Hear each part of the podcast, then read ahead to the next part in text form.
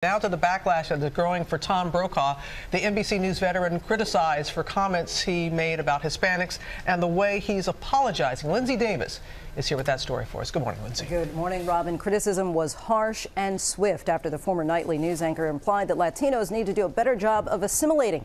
Critics pounced, calling his comments not only racially insensitive, but also inaccurate. Then he was taken to task for what was deemed an unapologetic apology.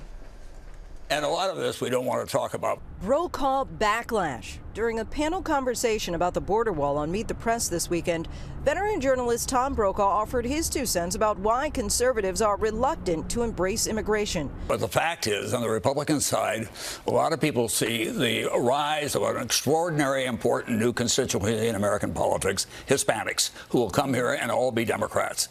Also, I hear when I push people a little harder, I don't know whether I want brown grandbabies. I mean, that's also a part of it. The 78 year old former former NBC News anchor, then adding, I also happen to believe that the Hispanics should work harder at assimilation. That's one of the things I've been saying for a long time.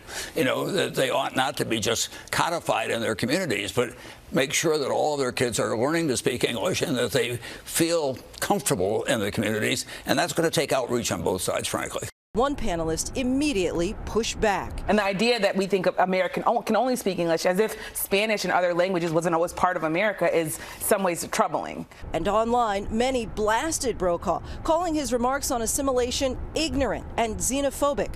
Brokaw then responded in a string of tweets. I feel terrible. A part of my comments on Hispanics offended some members of that proud culture. And after that was met with more criticism, he went on to say, I am sorry, truly sorry, my comments were offensive to many. Later, in a flurry of bizarre tweets, he added, My tweet portal is whack. I've been trying to say I am sorry I offended, and I so appreciate my colleague.